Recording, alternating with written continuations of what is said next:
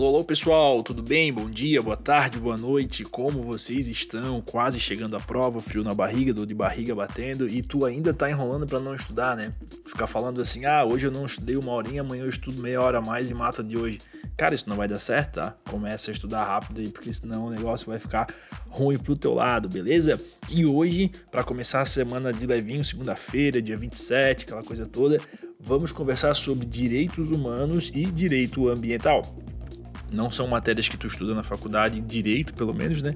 Mas são matérias aí que vão te dar 4, 5 questões. Isso aí é praticamente 10%, 15% da prova, pelo menos do que tu precisa para passar, beleza? Então, antes de a gente falar sobre as plantinhas e os direitos humanos, vamos só aqueles recados básicos, né? Primeiramente, segue a gente aqui, seu ingrato. Segue a gente aqui no podcast, dá essa força pra gente.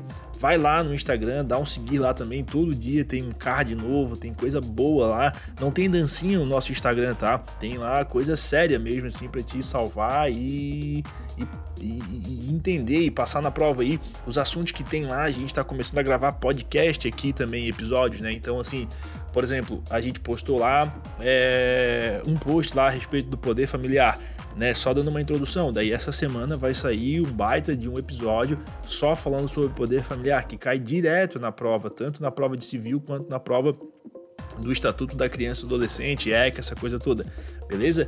E aí, quando tu passar na tua primeira fase, lembra da gente para tua segunda fase, temos o curso penal, trabalho e civil para ti anotar e turbinar aí o teu material e ir para tua prova, beleza? Mas deu de bate-papo e vamos aqui para o nosso episódio.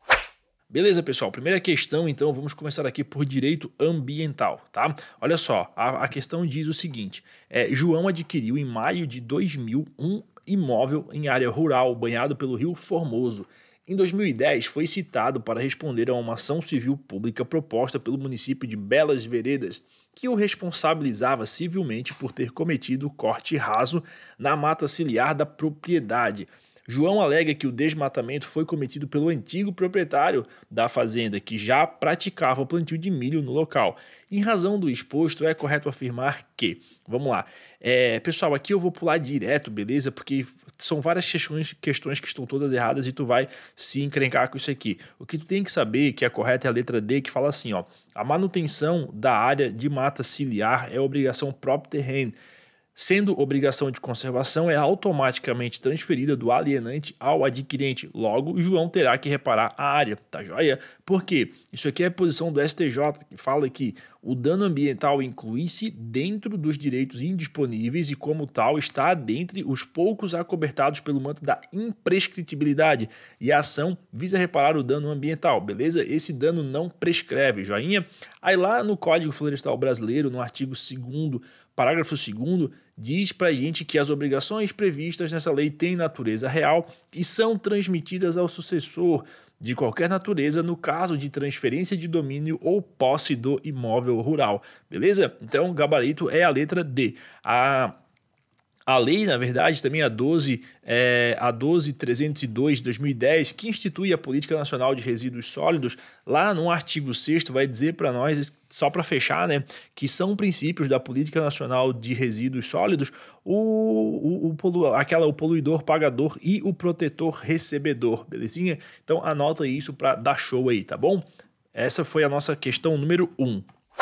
Na questão número 2, temos o seguinte: a Lei 9605 de 98, regulamentada pelo Decreto 6514 de 2008, que dispõe sobre sanções penais e administrativas derivadas de condutas e atividades lesivas ao meio ambiente, trouxe novidades nas normas ambientais. Entre elas está.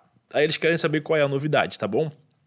Então, assim, ó, a letra A fala aqui a novidade é a desconsideração da pessoa jurídica que foi estabelecida para responsabilizar a pessoa física sempre que sua personalidade for obstáculo ao ressarcimento de prejuízos causados à qualidade do meio ambiente. Correto, tá? Artigo 4 aliás, que fala que poderá ser desconsiderada a pessoa jurídica sempre que sua personalidade for obstáculo ao ressarcimento de prejuízos causados à qualidade do meio ambiente. Beleza? Letra B falava assim, ó, possibilidade de assinatura de termo de ajustamento de conduta que somente é possível pelo cometimento de ilícito ambiental. Aqui está errado, pessoal, porque nenhuma das leis traz essa, essa previsão, tá? Nem a lei 9605, nem o decreto 6514 traz aí a previsão da assinatura do TAC, termo de ajuste de conduta. Beleza? Letra C. Responsabilidade penal objetiva pelo cometimento dos crimes ambientais. Para saber que a C está errada, tu nem precisava saber de que, que trata essa lei, porque é, isso a gente já sabe, né? a responsabilidade penal ela nunca é objetiva, né? ela é subjetiva, devendo ser analisado se houve dolo ou culpa do agente, belezinha? E a letra D, substituição de pena privativa de liberdade pela restritiva de direito quando tratar-se de crime doloso. Aqui está errado, pessoal, por uma pegadinha, tá? Porque assim, ó, a possibilidade da substituição da pena, ela, além de não ser algo novo aí nessa, nessas leis, né? É é, nas normas ambientais, uh, o raciocínio já, já, já era previsto lá no, no Código Penal Brasileiro. Então não tem nada de novidade nisso, beleza? E cuidado para não confundir ali sobre a questão do crime doloso e crime culposo, tá? A lei faz referência a crime culposo. Belezinha? No caso da substituição da pena, tá? Então era isso aí para crime ambiental. Crime ambiental não, para prova de ambiental, né? Que não deixa de ser um crime. Vamos lá. Agora vamos falar sobre direitos humanos, beleza? Olha só, a gente tem na primeira questão o seguinte: a respeito da internacionalização dos direitos humanos, assinale a alternativa correta. Pegaram? Tem questão de internacional dentro de direitos humanos, beleza? Aí vai ter questão de constitucional dentro de direitos humanos e assim por diante. Então, é tudo interligado joia? A única coisa perdida. Não, não vou falar. Eu ia falar mal de administrativo de novo, mas eu não vou falar. Vamos lá. A respeito da internacionalização dos direitos humanos, assinale a alternativa correta. Letra A. Já antes do fim da Segunda Guerra Mundial, ocorreu a internacionalização dos direitos humanos com a limitação dos poderes do Estado, a fim de garantir o respeito integral aos direitos fundamentais da pessoa humana. Aqui está errado, pessoal, porque porque antes da Segunda Guerra Mundial não tinha internacionalização dos direitos humanos, cada um cuidava aí do seu quadrado, beleza? Uh, letra B. A limitação do poder, quando previsto na Constituição, garante por si só o respeito aos direitos humanos. Isso aqui é até uma piada, né, pessoal? Até parece que só porque está escrito na Constituição os direitos humanos vão ser aí é, é, é, protegidos ou previstos ou até respeitados. Tá ok? Letra C. A criação de normas de proteção internacional do âmbito dos direitos humanos possibilita a responsabilização do Estado quando as normas nacionais forem omissas. Aí sim, aqui tá certinho, tá? Na omissão do Estado, o organismo internacional pode atuar em matéria de direitos humanos. E a letra D, para fechar essa primeira questão, fala assim: ó, a internacionalização dos direitos humanos impõe que o Estado e não o indivíduo seja sujeito de direitos internacionais. Aqui está errado, tá? Porque o, o indivíduo ele também pode pleitear aí direitos na órbita internacional o Estado e as pessoas é, são direitos, elas são sujeitos, aliás, né, de direitos, e quem é sujeito de direito também é sujeito de deveres, tá bom? Cada um, claro, aí com as suas limitações e âmbitos diferenciados, né? Então, é isso aí para a primeira questão. Na questão número 2, temos assim, ó, a, as constituições brasileiras se mostraram com os avanços e retrocessos em relação aos direitos humanos. A esse respeito, assinale a alternativa correta. A letra A. A Constituição de 1946 apresentou diversos retrocessos em relação aos direitos humanos, principalmente no tocante aos direitos sociais, tá? Aqui tá bem certa, beleza, pessoal? Porque a Constituição de 67, ela apresentava retrocessos no que concerne aos direitos humanos, tá? Primeiro, ela suprimiu a liberdade, restringiu o direito de reunião, criou pena de suspensão de direitos políticos, manteve aí a, manteve todas as punições, exclusões e marginalizações políticas decretadas sob a égide dos atos institucionais. Então é isso aí, a Constituição de 46 apresentou diversos retrocessos em relação aos direitos humanos, beleza? Principalmente aí no tocante aos direitos sociais. Uh, a questão número, a letra B, fala assim: ó, a Constituição de 67 ela consolidou arbitrariedades decretadas nos atos institucionais caracterizando diversos retrocessos em relação aos direitos humanos.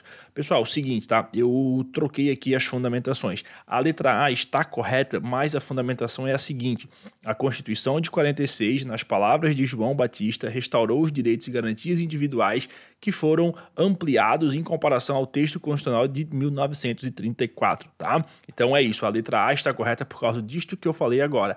E a letra B está errada é, pelo, pelo seguinte.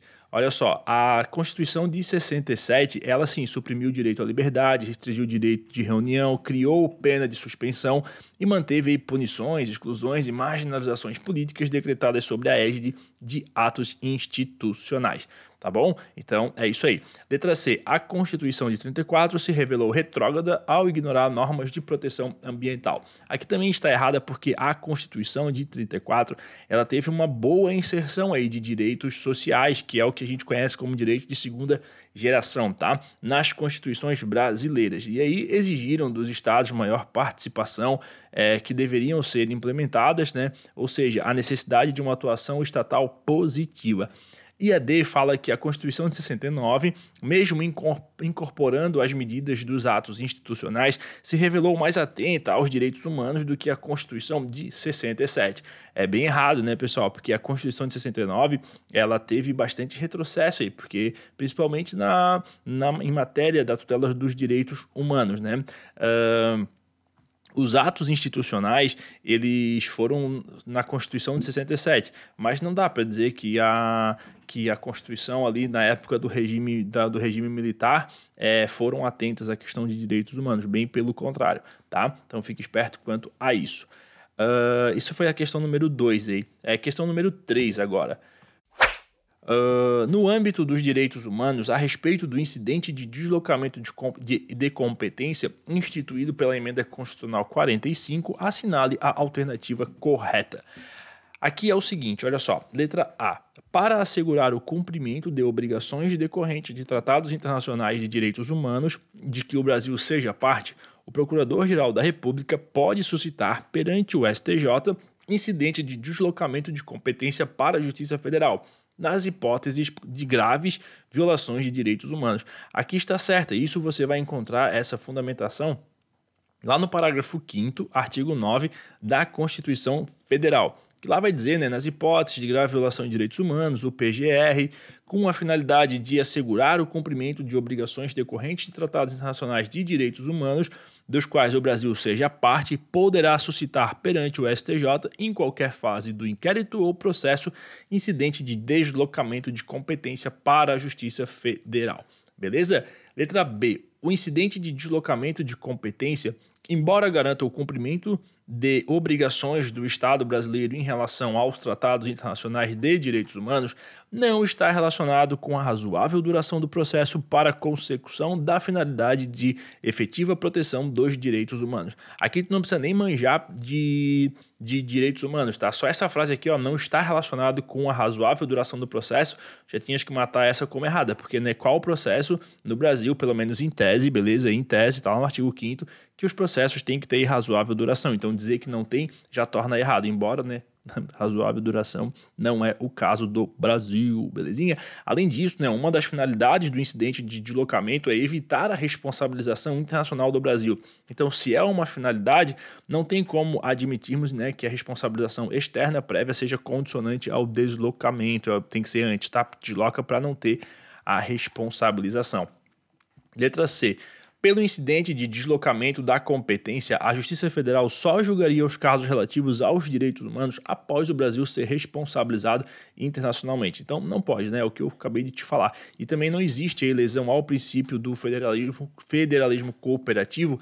Uh, ao contrário, né? Então, assim, o, isso está ocorrendo mesmo é a consagração. Primeiro o Brasil age para depois ser responsabilizado, se é que vai ser. Então, a expressão federalismo cooperativo ela é indicativa desse sentido, porque se, e não obstante a autonomia dos entes federativos, existem instrumentos de cooperação destinados ao prestígio do interesse público, tal como o incidente de deslocamento, que tem por objetivo a prestação de uma tutela jurisdicional efetiva. E a letra D, para fechar, diz que o incidente de deslocamento de competência se efetiva contrariamente ao princípio do federalismo cooperativo por não obedecer à hierarquia de competência para julgamento dos crimes comuns, mesmo no âmbito do ferimento dos direitos humanos. Né? Eu ia falar direitos internacionais, dos direitos humanos. Aqui está errado, né? Porque é, uma vez aí que seja uh, ensejado né, o incidente de deslocamento, é exatamente a celeridade e a razoável duração do processo, de modo que se possa apurar de maneira mais eficaz possível a hipótese de violação dos direitos humanos. Foi aquilo que eu falei antes, lá a gente não pode bater o olho na questão, viu que ah, não, não interessa aí a razoável duração do processo, tá errada a questão, porque interessa, interessa muito, ainda mais se falando de direitos humanos, beleza? Pessoal, então era isso que tinha para hoje. Se você esperava mais, não vai rolar, né? Só nos próximos episódios, beleza? É... No mais, pessoal, não, não desiste de estudar, segue firme aí, tá bom? Um beijão pras minas, um abraço pros brother e até mais. Tchau!